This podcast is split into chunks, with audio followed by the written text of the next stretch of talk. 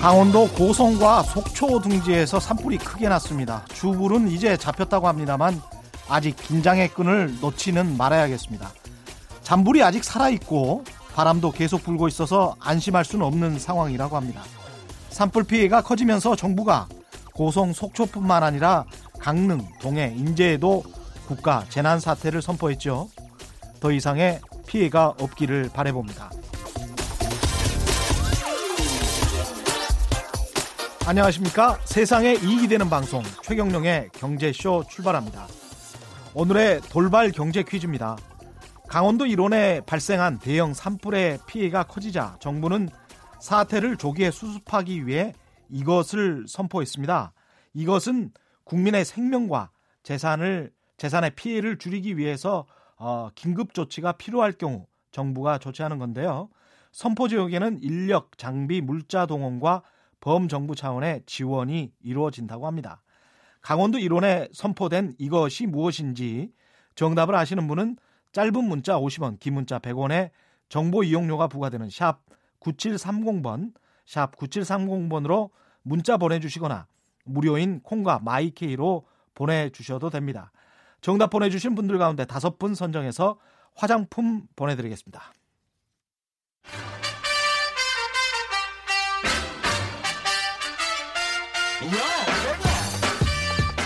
최경영이 원하는 건 오직 정의. 경제 정의를 향해 여러 걸음 깊이 들어갑니다. 최경영의 경제 쇼. 경제 뉴스 브리핑 시간입니다. 경향신문 방기웅 기자 나왔습니다. 안녕하세요. 네, 안녕하세요.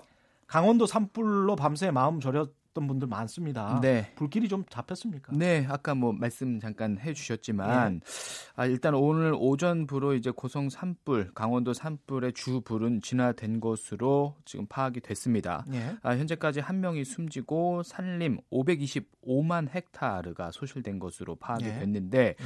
이 규모면 여의도보다 크고요. 축구장의 음. 735배 가까이 되는 엄청난 그 크기의 넓이에 어, 피해가 지금 예상이 되고 있습니다. 아, 정부가 이 대형 산불이 발생한 요 강원도 고성군 속초시, 강릉시, 동해시, 인제군 일원에 재난 사태를 선포를 했고 예. 특별 재난 지역 지정도 검토를 하고 있다고 합니다. 예. 아, 이재민 전세 임대를 제공할 예정이고요. 예. 아, 응급 복구비로 42억 원 정도를 긴급하게 투입할 예정입니다. 음. 아, 당초 이제 그 화재 원인이 무엇이냐 이것을 두고 이제 여러 가지 얘기가 나왔었는데 변압기가 폭발하면서 화재가 발생한 것으로 알려졌었는데요. 예. 아, 한국전력은 아, 그 변압기 폭발이 아니고 전봇대 개폐기에서 연결된 어, 전선에 이물질이 접촉해서 불꽃이 튀면서 화재가 음. 발생한 것으로 추정을 한다. 예. 네, 이렇게 지금 얘기를 하고 있고요. 자세한 예. 화재 원인은 어, 일단 화재를 다 진화가 끝난 이후에 예, 예. 면밀한 조사를 통해서 알아봐야 한다. 뭐 이렇게 지금 발표를 하고 있는 상황입니다. 예. 제가 지금 KBS 음. 뉴스 홈페이지에서 속보를 지금 보고 있는데요. 예. 고성 산불은 주불이 진화됐고 인제는 85% 그리고 강릉은 60% 진화율을 보이고 있다고 합니다. 산불로 통신사 기지국 79곳, 인터넷 회선 235개가 지금 장애를 보이고 있네요. 예. 국가적인 재난 사태에 정부의 신속한 대처가 무엇보다 시급한데 정작 불길이 잡히던 시점 어제 밤이죠. 네. 예.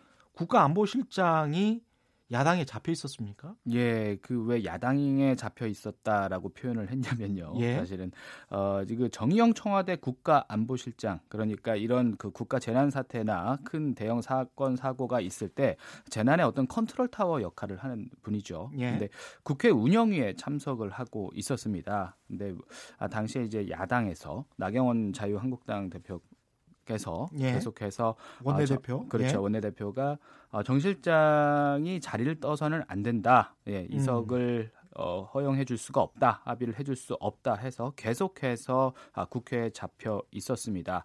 아, 이유가 청와대 인사를 국회로 한번 부르기가 쉽냐 음. 예, 이렇게 어렵게 아, 자리를 했으니 계속해서 우리 얘기를 좀 들어야 한다 뭐 이런 이유, 이유였는데요. 예.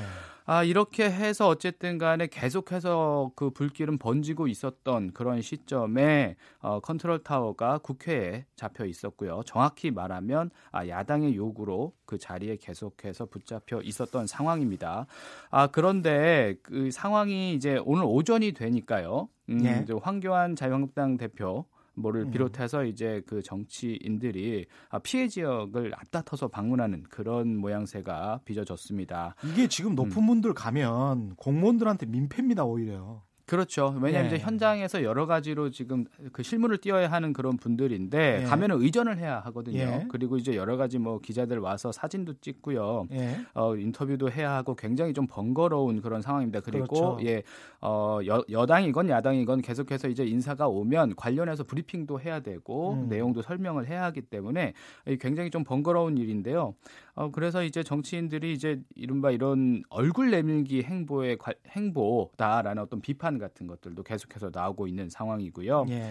아, 반대로 이런 정치인들 행보랑 반대로 유통업계, 편의점 업계는 일단 그 산불로 큰 피해를 본 강원도 고성 지역 주민들에게 긴급 구호 물품을 지원하겠다 해서 그런 진행을 하고 있어서 예. 상당히 좀 대조적인 모양새를 보이고 있는 상황입니다. 오히려 민간 기업들이 훨씬 낫네요.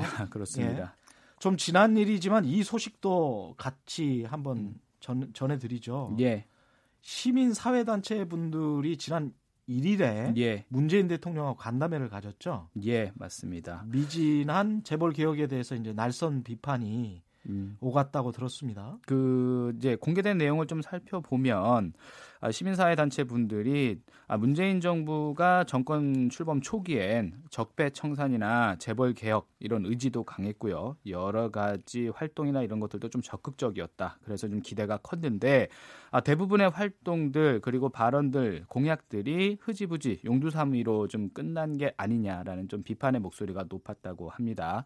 아, 특히 이제 재정개혁 특위를 비롯한 그 많은 위원회에서 이루어졌던 논의들이 결과적으로는 어, 관료의 벽을 넘지 못했다. 그래서 제도나 실질적으로 실행으로 좀 이어지지를 못했다라는 비판 지적들이 이어졌습니다. 음. 음 이제 각 시민 단체마다 이제 자신들이 주요하게 생각하는 이슈들이 있지 않습니까? 네. 뭐 여성 단체는 여성 정책이라고 해야 하고요. 지역 시민 사회는 이제 아, 지방 소외 문제 이런 것들을 좀 많이 거론해서 어, 대통령에게 어, 그런 문제점들이나 이런 것들을 계속해서 음, 호소를 하고 설명을 하는 그런 음. 자리였다고 합니다. 이 분위기가 너무 딱딱했다. 시민사회 내부에서 이런 자조조 자조 섞인 예. 후기도 나오는 거를 좀 봤습니다. 네, 맞습니다. 이제 뭐 시민사회가 하는 일이 사실 뭐 비판과 견제라서 당연히 이제 뭐 해야 할 그런 입장 목소리를 냈다라고 좀 볼 수는 있는데 예. 아 다만 이제 시민 단체 분들 중에서 이제 여러분들이 이제 발언을 했는데 아, 대통령이나 그 현 정부의 어떤 성과가 분명히 있을 텐데 이런 네. 성과에 대해서 거론한 사람이 한 명도 없었다. 뭐 이런 그 한 활동가 분이 그 참석한 이후에 후기를 남겼습니다. 아, 다센 말만 하고 싶었던 모양입니다. 네, 다들 이제 비판의 목소리를 좀 높였는데 분명히 네. 이제 뭐 공과 과가 있듯이 네. 예, 성과도 있었는데 이제 그런 부분들이 전혀 언급이 안 돼서 좀 섭섭했다라는 부분 좀 토로를 했고요. 아, 다들 이제 어, 정부의 어떤 부족함, 잘못된 부분만 지적을 하고 대통령이 좀 관심을 가져달라, 또 결단을 내려달라 이렇게 촉구를 해서 분위기가 상당히 좀 엄중하고 진지했다 이렇게 좀 후기를 남겼습니다. 음. 아, 상당히 이제 그 시민사회에서 그 비쳤던 태도가 좀 까칠했다. 그래서 좀, 어, 좀 정상적인 온화한 분위기 속에서 소통이 좀 어려웠다고 하고요. 음. 좀더 좀 여유를 갖고 정부와 대화를 했다면 대통령과 좀 허심탄회가 얘기를 나눴다면 어땠을까 이런 아쉬움도 이제 SNS나 이런 후기를 통해서 계속해서 나오고 있는 상황입니다. 음, 사실 이제 대통령도요 그날 이제 시민사회와 정부는 이제 비판하고 비판받는 관계다라고 예. 이제 인정을 하고 언제든지 이제 비판은 달게 받겠다라고 얘기를 하면서도 예. 이제는 이제 촛불 이후에는 음, 촛불 혁명으로 이제 만들어진 정권 아닙니까? 예. 그러니까 그렇기 때문에 좀 동반자적인 입장에서 애정을 갖고 비판을 해달라 이렇게 요청을 음. 한 것도 사실입니다. 이 사진을 보면 사실 네. 뭐 시민단체 분들이 일어서서 마이크를 들고 예. 이야기를 하잖아요. 예. 근데 이분들이 사실은 그 일부 시민단체 관계자는 저한테 사실 전화가 음, 음. 왔었어요. 예. 어떤 이야기를 해야 될 하는 게 좋을 것 같냐. 네. 그래서 제가 조언은 해드렸었는데 이런 것 같아요. 그러니까 이, 이 어떤 가서 해야 될 이야기를 쭉 써서 음. 발표하는 형식이기 때문에 예.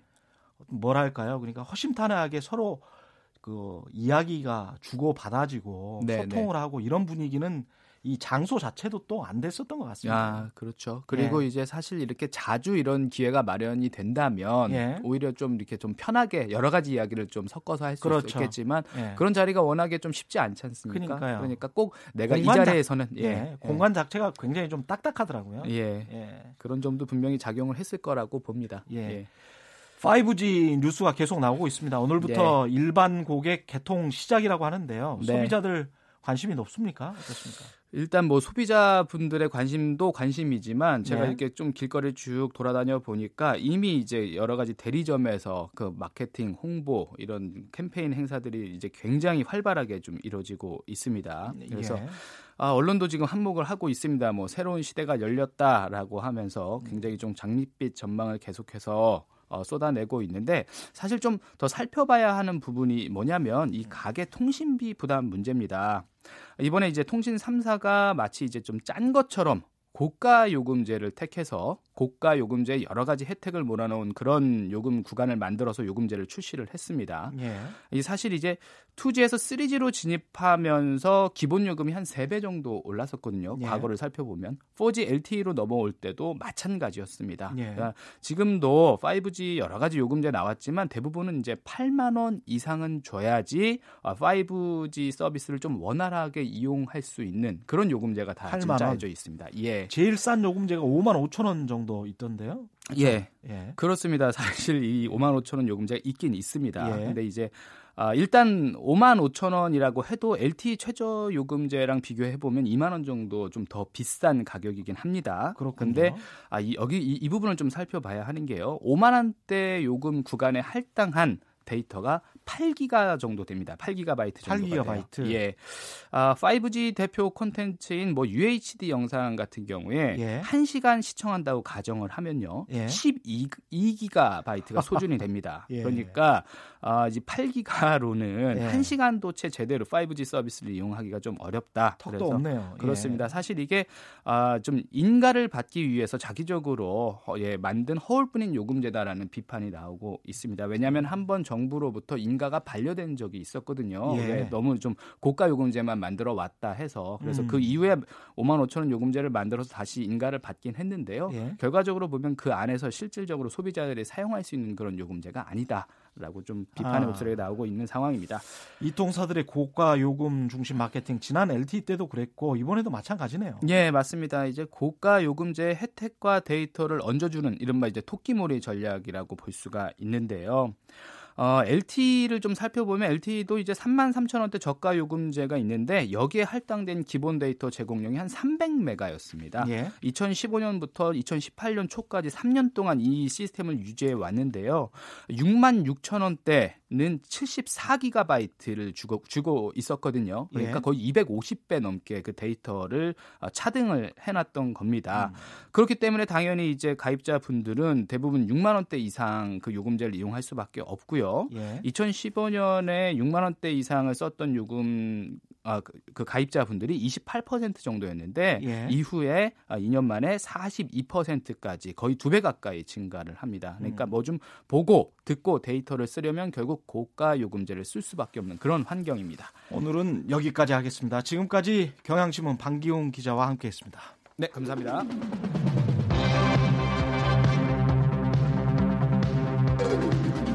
세상에 이런 토론은 없다. 경제를 바라보는 다양한 시선. 최백은 교수와 곽수종 교수의 경제 난상 토론.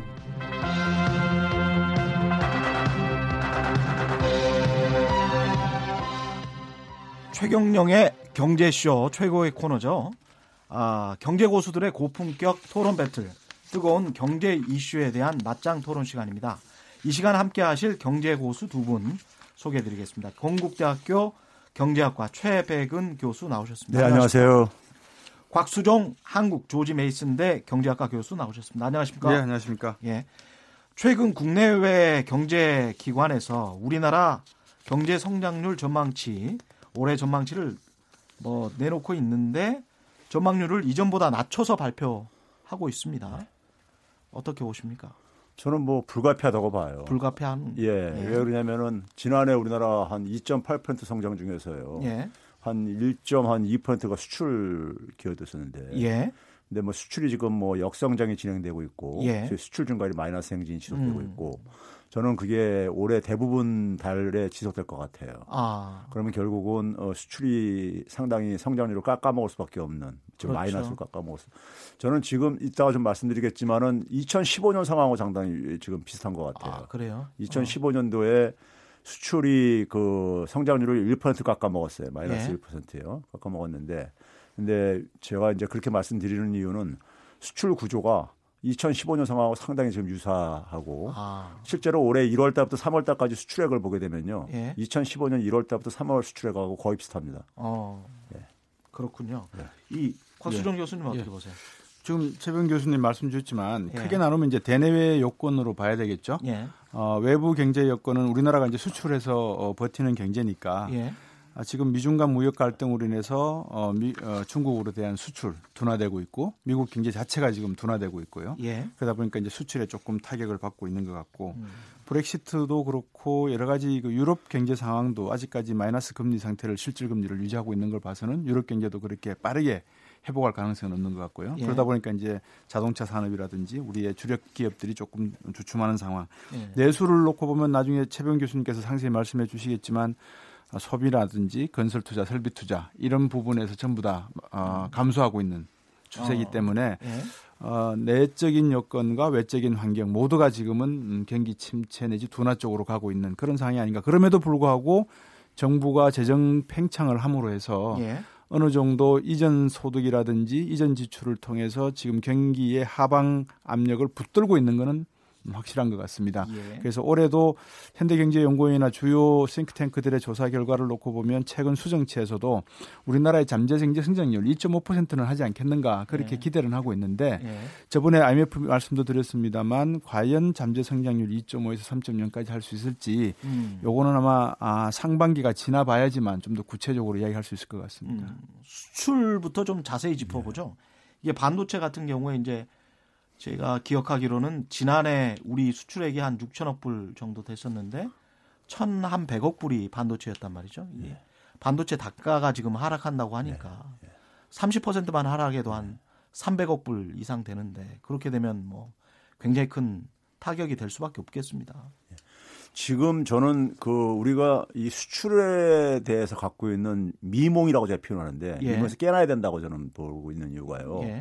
예. 금융위기 이전하고 이후하고 수출에 있어서 근본적인 변화가 발생했어요. 아. 금융위기 이전에 예를 들어서 이제 우리가 어, 수출액 기준으로요. 우리가 예. 수출은 수출 물량 기준과 수출 이제 액 기준으로 금액 기준으로 이렇게 두 가지로 가는데 예. 수출 금액 기준으로 이제 보게 되면은 금융위기 이전에는 연평균 한 10.2%씩 증가했습니다. 음. 근데 금융위기 이후에 이게 2.7% 떨어졌어요. 예.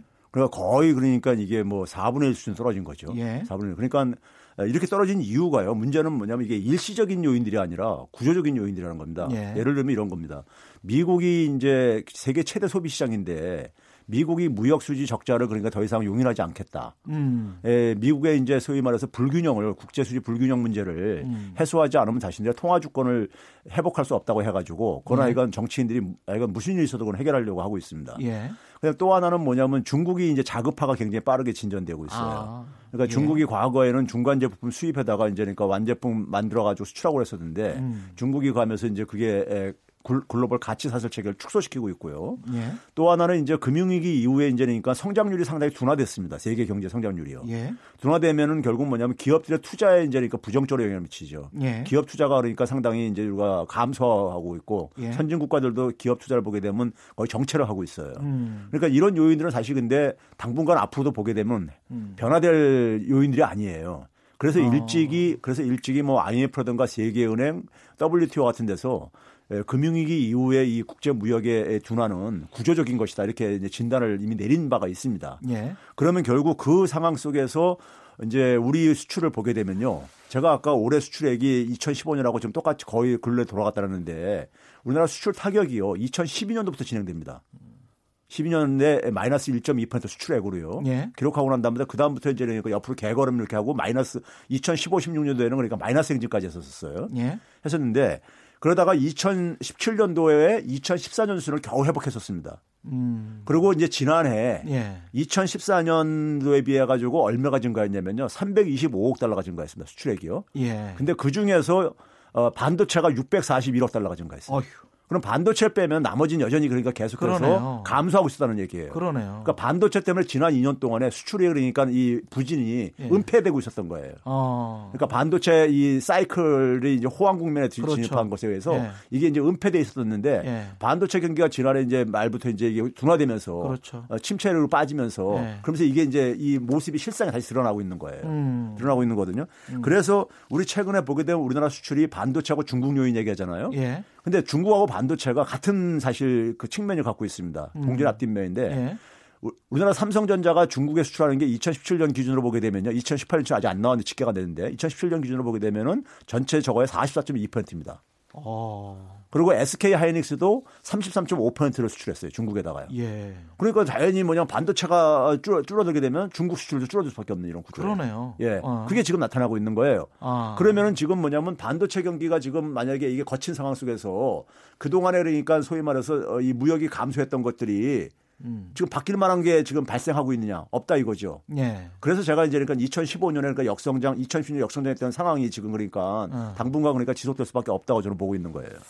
암울하네요. 그 방금 말씀 음. 주신 데다가 조금 제가 이제 저 덧붙이자면 네. 어, 저희들이 반도체 수출 문제를 나눴는데 결국 반도체 수출이 아까 앞에서도 말씀을 주셨지 않습니까? 60% 이상 지금 떨어졌다. 예. 삼성전자 같은 경우에 매출 영업이익이 그러면 법인의 매출 영업이익이 60% 감소한다는 말은 법인세가 60% 감소한다는 말이 되지 않겠습니까? 그러네요.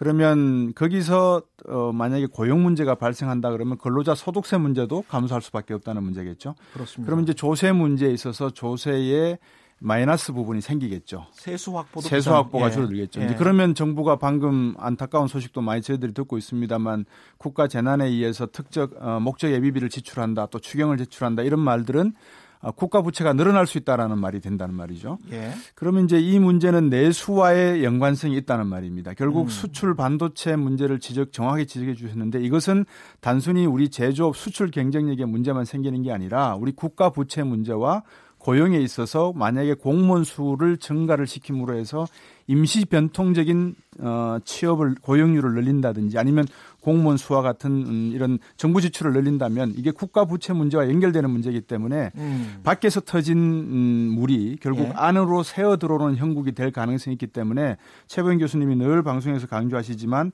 우리 국가 경제 구조적 문제를 빨리 치유하지 않으면 안 되는 그런 시점이다라는 말씀을 드리고 싶습니다. 이게 뭐 높은 수출 의존도와 특히 반도체 쏠림 현상은 뭐 여러 차례 지적이 됐었고 지속적으로 그렇죠. 이런 이야기는 우려는 나왔었는데 이게 워낙 구조적인 문제다 보니까 네. 개선되기가 쉽지 않은 것 같습니다. 그럼 우리가 이제 성장률만 놓고 보면요. 네. 성장률만 일단 좁혀서 보게 되면은 수출이 지금 그러니까 이렇게 회복되기가 어려운 지금 구조라고 우리가 전제를 한다면요. 네. 결국 그럼 내수가 남는 거예요. 예. 내수하고 수출로 우리가 경제 그렇죠. 카드 이렇게 짤 수밖에 없는 예. 거니까요. 그래서 이제 이미 금융위기 이후에 음. 수출주도 성장 전략에서 내수주도 성장 전략으로 좀 이제 우리가 전환할 필요가 있다. 예. 하는 이런 얘기가 나오는 이유가 예. 성장률을 방어하려면 그럴 수밖에 없다. 선택의 여지가 없다 이거예요. 예. 그러면 내수 주도에서 내수의 양축은 가계 소비하고 기업 투자예요. 그렇죠. 근데 우리나라 기업들은 음. 우리나라 기업 투자는 내수가 굉장히 치, 이제 가계 가계 소득이 취약하다 보니까는 예. 되게 수출에다가 초점을 맞춰서 되게 투자를 해왔습니다. 예. 그래서 최근에 수출이 급감하면서 설비 투자가 감소를 한다거나 예. 생산이 그러니까 위축되는 게 바로 거기에 있어요. 음. 예? 기업들은 주로 이제 그러니까 국내 내, 국내 소비 시장이 굉장히 작다 보니까는 예. 우리나라 경제 규모에 비해서 내수가 너무 작은 거예요, 사실은요. 예. 3만 예, 달러 혹은 1조 5천억 달러 이상의 이 경제 규모에 비해서는 음. 너무 그러니까 예를 들면 가계 소비가 굉장히 차지하는 비중이 낮다 보니까요. 예. 가계 소득이 취약하다는 얘기죠. 그만큼요. 그래서 내수를 강화하려면은 결국은 제가 볼 때는 가계 소비를 강화시킬 수밖에 없다고 보고 음. 주요 선진 국가들 수준 정도는 그러니까 우리가 이제 이걸 이제 그러니까 끌어올려야 된다고 저는 봐요. 예. 가계소득을 끌어올려야지만이 그걸 통해서 기업들의 그러니까 투자도 그러니까 견인할 수밖에 없다고 봐요. 음. 기업 투자가 결국은 그러니까 수출에 의해서 그러니까 이게 뒷받침되지 않는 상황 속에서는 예. 결국은 가계 소비에 의해 가지고 결국 이게 연결될 수밖에 없다 이거죠. 예. 과거에 원래 그런 구조를 가지고 있었습니다. 우리나라 예. 같은 경우는요. 그러면 그런 점에서 제가 볼 때는 내수주도 성장이 음. 필요하다면은 음. 결국은 이제 가계 소득 강화라는 것이 저는 일정하게 불가피하고 음. 그런 점에서는 그러니까는 어, 문재인 정부의 소득주 성장의 그 방향성은 저는 그러니까 그 방향성도 그런 점에서 나온 거라고 보고 배경 음. 속에서요. 음. 이제 그런 점에서 내수주도 성장을 우리가 강화하는 이거에 대해서 우리가 지혜를 음. 모으는 것이 저는 필요치 않은가 생각이 듭니다. 그 많은 분들이 소득 주도 성장에 대해서 그 당위성에 대해서 이제 강조를 하시는 예. 말입니다. 근데 저는 그렇게 봅니다. 그러니까 대한민국 경제의 본질이 어디 있느냐. 예. 우리의 경제의 성장의 본질은 수출 중심의 제조업에 있다. 예. 그러면 이게 지금 이 1978년 중국이 개방을 하고 난 이래로 어, 시진핑 주석이 들어서서 두 가지의 중국 꿈, 그 중에 하나가 2025년이 되면 제조업 강국으로 다시 나겠다라고 하는 이 이야기에 한국 경제는 1997년 외환위기를 겪으면서 과연 무엇을 준비하고 있었느냐. 음. 근데 그 준비하는 과정 속에 노동시장의 구조개혁, 산업의 구조개혁, 경쟁력의 구조개혁, 기술과 과학의 증진, 그것을 뒷받침할 수 있는 대학 교육을 통한 인재교육의 양성, 뭐 이런 여러 가지 사회 음. 인프라, 경제 인프라적인 내용이 뒷받침되면서 동시다발적으로 이루어지고 있었느냐. 연합방정식 풀듯이. 예. 그런 문제에서 만약에 답이 없었다라고 한다면 예. 지금 갑자기 뜬금없이 소득주도 성장을 내세운다는 것은 그 취지는 알겠 있겠지만 예. 이거는 아닌 것 같다. 왜 음. 시기가 지금 그런 이야기를 할 타이밍이 이미 오래전에 20년 전에 나왔어야 되는데 음. 지금 그 이야기를 하면서 최저임금의 인상이나 이런 것들이 음. 그 취지는 충분히 선이라는 건 이해는 하지만 예. 시장에서 가격 시스템에 정부가 개입을 해서 노동시장 가격 시스템을 정부가 어떻게 해보겠다라고 하는 것은 음. 이게 어떤 시장 경제적인 입장에서가 아니라 예. 소위 문재인 정부에서 말하거나 모든 정부에서 말하는 포용 성장과 경제 민주화적인 그런 본질적 내용에는 음. 맞지가 않고 타이밍적으로는 조금 늦었다라는 말씀을 드리고 싶습니다. 지금은 그럼 뭘 해야 될까요? 바로 이제 그 점이죠. 그래서 네. 이제 많은 분들이 그 문제를 저한테 물으실 때마다 네. 제가 뭐라고 답변을 드리냐면 방송 출연할 때마다 출연료가 요것밖에 안 되는데 국가 경제를 살릴 수 있는 그런 해안을 저한테 물으시면 제가 답을 드리겠냐. 저를 차라리 뭐 경제부총리로 임명을 하시든지 경제수석으로 임명하시면은 그리고 정권을 주시면 내가 한번 해보겠다는 말씀을 드리거든요. 출연료를 올려드려야 되겠네. 아니 출연료도 그냥 올려서는 안 되고 비트코인이나 이런 걸로 좀 주십시오. 예. 참 지금 뭐 해야 될지 이게 지금 답이 마땅치가 않긴 합니다. 아닙니다. 답은 있습니다. 아, 저는 답이 있다고 보는데 아, 그 답을 어, 알고 있는 분들을 예. 아, 현 정부에서 조국 수석이 그런 말씀하셨지 않습니까? 예. 사람이 없다라는 말씀을 이번에 했단 말입니다. 예. 그러면 사람이 없어서 없는 건지 예. 아니면 자기 코드에 맞는 사람이 없어서 없다고 한 건지 강력하게 어필하시네요. 아니 그, 문, 그 문제에 대해서만큼은 어느 정도 정 그러니까 왜냐하면 청와대에 계시는 200명의 스태프 멤버분들은 네. 국가적 국민적인 어떤 책임의식을 갖고 행정을 하시고 정책을 하신다는 건 믿습니다. 근데 예. 문제는 자칫 지금 같은 위중한 상황, 예. 미국이 보호무역주의를 강하게 끌고 가고 있고 예. 미국, 중국, 유럽 할 것 없이 국가주의적인 이런 내셔널리즘이 음. 강하게 가는 상황에서 예. 한국의 국가 이해관계가 어디 있느냐는 것을 정확하게 잡, 자리 잡지 못한다면 예. 결국 우리는 소득 주도 성장의 그 취지는 옳다 하더라도 예. 그것이 어떻게 국가의 이해관계 관계, 즉 음. 통일 문제라든지 그다음에 북방 정책, 신남방 정책 이런 모든 것들과 어떤 연결고리를 가, 제가 아까 조세 정책에 관련이 있다라는 음, 반도체 문제를 말씀드렸지 않습니까? 예. 그런 관점에서 우리 국가 경제를 두루두루 봐야 되는 그런 시점입니다. 그래서 소득 주도 성장만 봐서는 안 되고 어. 이것이 어떤 20년, 30년 뒤 결과가 있을지도 봐야 된다는 거죠. 저 청취자분이 이렇게 음. 말씀하셨습니다. 김미선님 경제쇼에서 답해 주세요. 주, 답해 주셔야죠. 이렇게 말씀하시죠. 예. 답해 주셔야 될 것 같은데. 제가 좀 저기 저 저는 곽 교수님 지금 지적에 예. 저기 저도 이제 공감을 하는데요. 예. 저는 어 경제 문제 경제 문제도 사회 문제 중에 한 부분이거든요. 예. 사회 문제는 사람들이 만들어내는 겁니다. 사람들이 만들어 놓은 거예요. 예. 예. 그래 이제 뭐 신이 만드는 것도 아니고 사람들이 예. 만드는 거기 때문에 결국은 어 답도 그러니까 그 사회 안에 다 있다고 봐요. 어. 아, 있고 예. 그리고 어이 사람을 그러니까 사람이 그걸 해결할 사람이 있냐 없냐 그러는 거에 대해서 저는 곽교수님과 동의를 해요. 음. 그러니까 현 정부가 그러니까는 어, 사람을 그러니까 찾으려고 하는 노력을 안 하는 것이지 음. 없다고 생각 안 하고요. 예. 에, 지금 이제 우리 경제를 보게 되면 사실 어떻게 보면 단순합니다. 제가 이제 늘 비유했듯이 지금 제가 이제 그런 지난 방송에서 한번 그런 비유를 했었잖아요. 지금 뚝이 무너진 상태다. 이렇게 했을 때 그러면 그 상태 속에서 우리가 지난 하여간 우리가 소득이 한 3만 달러 될 때까지 그 의존해왔던 예. 산업 체계가 있단 말이에요. 그렇죠. 근데 이제 그게 이제 수명이 굉장히 이제 그러니까 소진된 거예요. 어. 소진되다 보면 우리가 이제 예를 들어서 집을 짓고서는 그걸 이제 수십 년 살다 보면은 예. 집이 이제 그러니까 우리가 예를 들어서 수선할 때도 생기고 그렇죠. 그렇죠. 근데 이게 수선하다 보면 잠깐 비용이 들어가는데 예. 물도 새고 이제 그러다 보면요. 예. 근데 이제 이게 에, 그 자꾸만 이제 시간이 지날수록 더 수선할 때가 많이 생기지요. 예. 그렇죠. 낡아지니까요. 예. 그러면 이제 수선 비용이 너무 많이 들게 되면은 음. 그러면 오히려 새 집을 짓는 게 오히려 더 비용이 절감할 때가 있어요. 예. 그러면 이제 그 얘기는 결국 뭐냐면 우리가 그동안에 그러니까 경제 성장을 해왔던 하나의 산업 생태계가 예. 기존의 산업 생태계가 수명이 소진됐다고 우리는 지금 보고 있는 거 진단하고 있는 겁니다. 예. 그 속에 속에서 그러면 기존 산업들을 산업 체계를 이제 구조 조정이라든가 이런 것도 해야 될 뿐만 아니라 예. 새로운 산업 생태계도 만들어야 되는 것이죠. 예. 이걸 이제 만드는 문제는 결국은 실력의 문제라고 봐요, 저도요. 그러니까요. 음. 예, 그거는 이제 여러 가지 교육 정책도 관련돼 있고 사람의 문제일 수도 그렇죠. 있겠네요. 그러니까 예. 결국 사람이 해결할 수 있는 문제인 건데 예. 현 정부에서 그러니까 거기에 대해서 그러니까 사실 저는 이렇게 충분히 준비는 돼 있지 않았다고 봐요. 전 출범할 음. 때. 예. 그리고 이제 아까 얘기했듯이 뚝이 무너졌을 때 지난번에도 얘기했지만은 사람들이 지금 굉장히 지금 어쨌든 간에 특히 취약계층들이 음. 굉장히 위기에 지금 처하고 있다 이거입니다. 예. 그러면 그 사람들에 대한 그러니까 그 사회 안전망 강화든가 복지 지원은 불가피하다고 봐요. 어. 뭐 인구 고령화까지 더 가세되고 있으니까요. 예.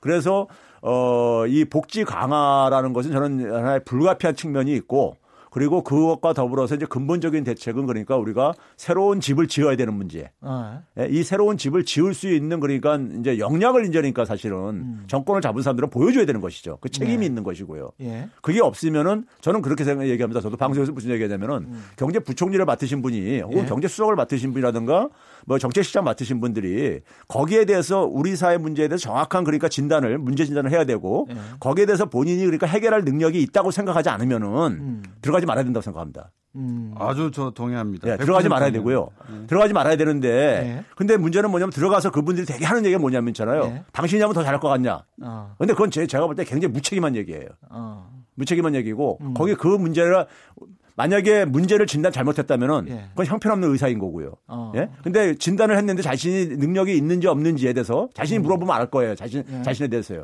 근데 그거에 대해서 그러니까 그래서 확신도 없으면서 들어간 사람들은 저는 굉장히 무책임한 사람이라고 봅니다. 공직 제... 공직자는 그러면 안 된다고 생각합니다. 예. 저는 뭐 최병 교수님 말씀에 뭐 거의 전주 제가 네. 좀 이렇게 맞짱 토론해서 좀 반대 의견이 나와야 되는데 보통 우리가 몸이 아프면 의사 선생님한테 가지 않습니까? 네. 아 근데 이제 경제 문제나 사회 문제가 생기면은 소위 저희들 같이 경제학을 공부한 사람들이 사회 과학의 의사라고 생각을 하거든요. 네. 저희들이 진단을 내려 아까 청취자분들이 말씀하신 그런 내용입니다. 음. 제가 역사를 잠깐 언급해 드리겠습니다. 우리가 1962년부터 1차 5개년 경제 개발 계획을 시작을 했는데 1965년부터 경제 개발 계획의 방향을 틉니다. 어떤 방향으로 트냐 그러면 수출 주도 경제로 방향을 틉니다. 그 당시에 네. 경제부총리가 장기영 씨입니다. 음. 그왜 수출 주도로 했느냐? 내수 경공업 중심으로 해서는 대한민국 경제가 성장할 수 없다. 예. 그러면 우리가 아, 수출 주도 방향으로 경제를 틀자. 그래서 65년도에 넘어서 예. 1억 불 수출을 달성을 합니다. 예. 그래서 수출의 날이 바로 그 1억 불 수출을 달성한 음. 그 달을 우리가 수출의 날로 결정을 했거든요. 예. 그러면 최백은 교수님 말씀하셨다시피 60년대 70년대를 거쳐오면서 모든 사람들이 못 살고 가난하고 배고팠던 모두에게 기회가 균등하게 주어졌던 시절은 이제는 더 이상 아니라는 거죠. 예. 이미 어쨌든 좋든 나쁘든 사회에 기득권 세력이 존재하고 중산층이 있고 서민계층이 존재한다면 음. 그것을 정확하게 인식을 하고 소통을 정직하게 하면서 음. 받아들일 거는 받아들일 수밖에 없는 상황에 있는 상황이라는 거죠. 그렇죠. 근데 이것을 갖다가 다시 기회의 균등으로 가겠다. 음. 그래서 뭐 전쟁의 폐허라든지 물론 그런 극단적인 비유가 맞지 않습니다만은 음. 그런 기회의 균등 개념으로 잡아서 소득주도 성장을 끌고 간다든지 한다는 것은 음. 국민에게 제대로 된 사회과학적으로서의 진단이 내려진 것이 아니다. 음. 소,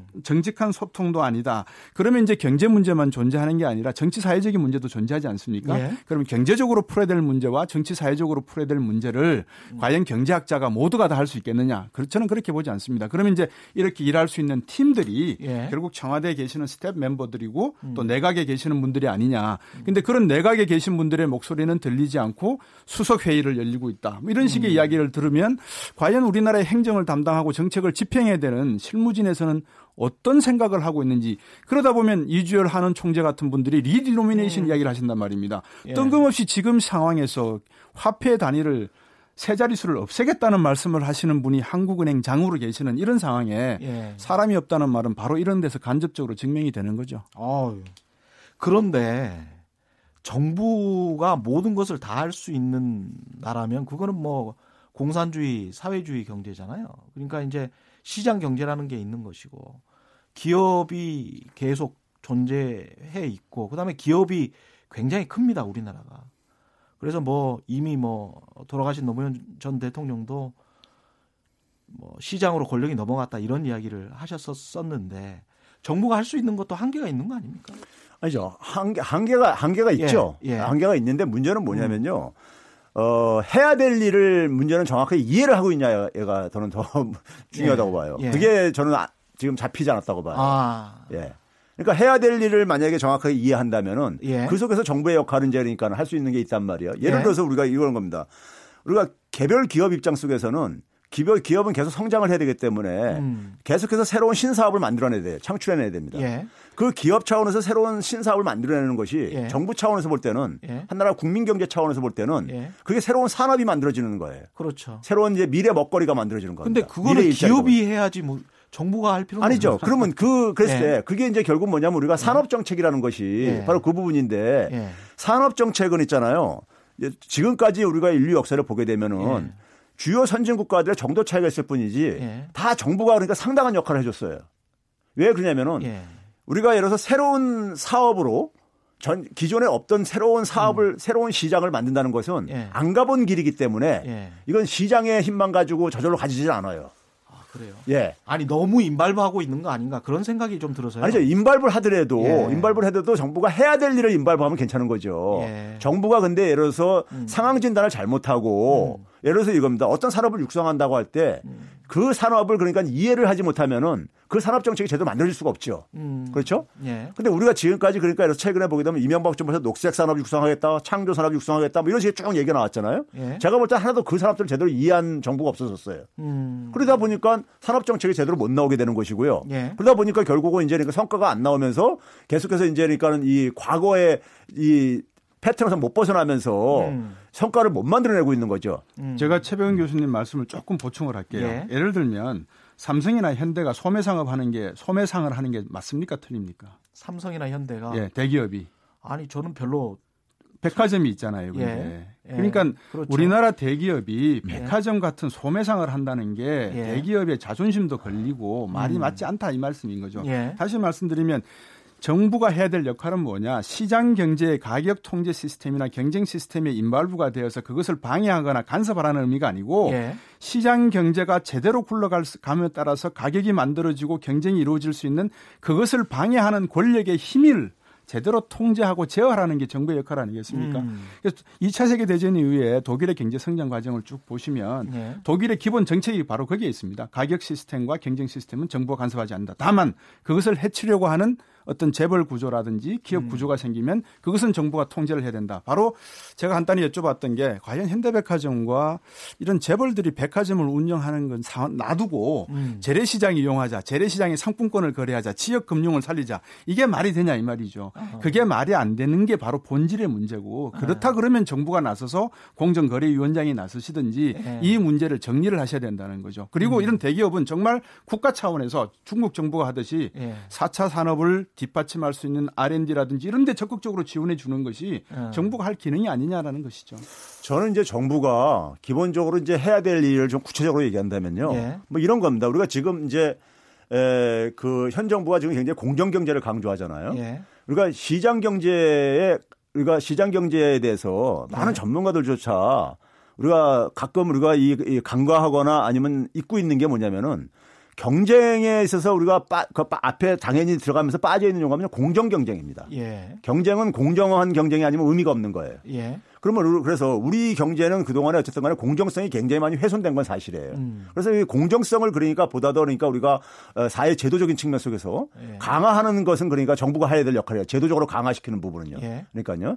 그다음에 이제 또 나아가서 뭐냐면 우리가 지금 우리가 예를 들어서 새로운 산업을 만든다고 할때 음. 예를 들면 현 정부가 4차 산업 혁명과 관련된 산업들을 육성하려고 하잖아요. 예. 그러면 그 산업들이 제조업하고 다른 산업들이란 말이에요. 예. 박근혜 정부가 추진했던 창조 산업이 제조업하고 다른 산업이란 말이에요. 예. 그러면 제조업에 필요로 한 인재하고 예. 창조 산업이나 그러니까 4차 산업혁명과 관련된 산업들에 필요한 인재는 음. 전혀 다른 인재라 이거예요. 그렇죠. 그러면 인재를 공급하는 것은 결국 교육 문제예요. 예. 그러면 그 교육에 대한 이 이, 이, 이, 뭡니까? 교육에 대한 하나의 우리가 틀을 만드는 것은 정부의 예. 역할이죠. 음, 그렇죠? 그렇죠? 그런 것들을 사실 해야 된다는 얘기죠. 예. 지금 그 저들이 이야기를 나눴습니다만 예. 카풀 제도 있지 않습니까? 예. 지금 카카오 택시 풀이 럭시라든지 그다음에 다른 몇 개의 풀카라든지 몇 개의 그 자생적인 우리 중소기업들을 인수합병한 경우가 지금 생겼습니다. 예. 그래서 제가 말, 말씀드리고 싶은 거는 이런 자본이 많은 기업들이 시장의 완전 경쟁 체제를 흐트리는 이런 제도는 정부가 앞서서 막아줘야 되는데 음. 그거를 허락하고 있는 상황이거든요 지금 그러니까 이런 상태를 놔둔 그대로 놔둔 상태에서 소득 주도 성장을 해봤자 음. 시기적으로 맞지 않다 제가 말씀을 드리는 겁니다. 마지막으로 추경 이야기 네. 좀 하죠. 추경이 네. 뭐한 9조에서 10조 정도 어쩔 수 없는 상황인 것 같습니다. 정부는 내수 진작을 위해서 어떻게 생각하십니까? 저는 어 일단 그 우리가 급한 불은 꺼야 되듯이 네. 에, 추경을 그러니까 우리가 내용을 충실하게 인제니까는 재정을 편성하는 건 중요하지만은 예. 일단 양적인 측면 속에서도 저는 굉장히 공격적으로 좀 할 필요가 있다고 봐요. 어. 왜 그러냐면요. 지금 어 엊그저께인가 이제 국가 그 이 결산 보고서가 아, 발표됐었었죠. 예. 그렇죠? 국가 결산 보고서 2018년도 거예요. 예. 그걸 설명하면서 기재부에 이제니까는 그 담당자가 뭐라고 했냐면은 지난해도 관리 재정 수지요. 음. 관리 재정 수지가 이제 통합 재정 수지에서 그러니까 세입과 세출을 정리한 게 통합 재정 수지이고요. 예. 거기에 이제니까는 우리가 사회 보장성 기금을 이제니까 이 공제한 것이 관리재정 수지란 말이에요. 예. 관리재정 수지에서 그러니까 지난해 그러니까 마이너스 10조 6천억, 지금 적자였었다. 어. 그렇기 때문에 정부가 그러니까는 좀 확장적으로 재정을 운영한 거다. 이렇게 이제 얘기를 해요. 예. 그런데 박근혜 정부하고 우리가 비교해 봤을 때 박근혜 음. 정부는 작은 정부를 지향했습니다. 예. 작은 정부를 지향했는데 박근혜 정부에서 관리 재정 수지가요. 예. 21조에서 23조 규모였었어요. 어. 네? 적자가. 예. 예. 네? 그러니까 두 배 정도 그랬었었죠. 그랬네요. 그리고 거기다가 어. 뭐냐면은 박근혜 정부에서 그러니까 우리에서 국가 부채, GDP 대비 국가 부채가 예. 국가 부채가 2013년부터 17년 사이 계속 증가를 해왔는데 네. 그 17, 16년까지 증가해 갔는데 17년으로 우리가 감소를 했어요. 어. 예? 감소를 했고 그다음에 예. 이제 우리가 좁은 의미에서 국가 부채라는 것도 있습니다. 예. 왜냐하면 중앙 정부하고 지방 정부의 부채만을 이렇게 떼내 가지고 하는 걸 그렇죠. 보게 되면요. 예. 그거는 이제 GDP 대비 한 4.5% 포인트나 줄어들었어요. 예. 박근혜 정부 때보다도 오히려 그러니까요.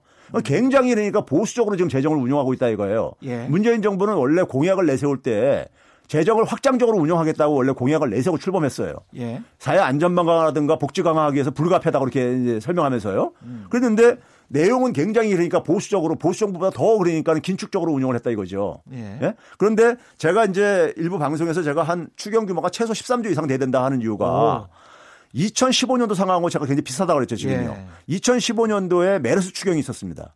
아, 맞다. 그렇죠? 그, 그 당시에 네. 10조 6천억 원을 저기 저 10, 11, 11조 6천억 원을 편성했었어요. 박근혜 정부가. 맞습니다. 그게 GDP 대비 0.7%였었어요. 예. 근데 지금 IMF에서 9조 이상을 얘기를 했잖아요. 예. 9조가 0.5%에 해당됩니다. 그러네요. 그럼 13조가 0.7%에 해당되지는 거예요. 예. 예. 그러니까 이제 지금 뭐냐면 우리나라 같은 경우 지금 수출이 음. 지금 2015년 상황으로 지금 돌아가는 상황 속에서 예. 성장률 방어하려면은 예. 성장률 방어 차원 속에서 IMF에서 그러니까 이제 추경 편성도 어. 예, 지적한 것 중 한 요인이거든요. 예. 그러면 그걸 하기 위해서는 최소한 방어하려면은 목표치를 음. 방어하려면 음. 제가 볼 때는 0.7% 정도. 음. 아까 얘기했듯이 2015년도에 수출이 그러니까 역성장하면서 마이너스 1%를 저기 저 어, 기여를 했다고요. 예. 예. 그런 점에서 저는 공격적인 그러니까 추경 편성이 필요하다고 보고 예. 가능한 빨리 해야 된다고 봅니다.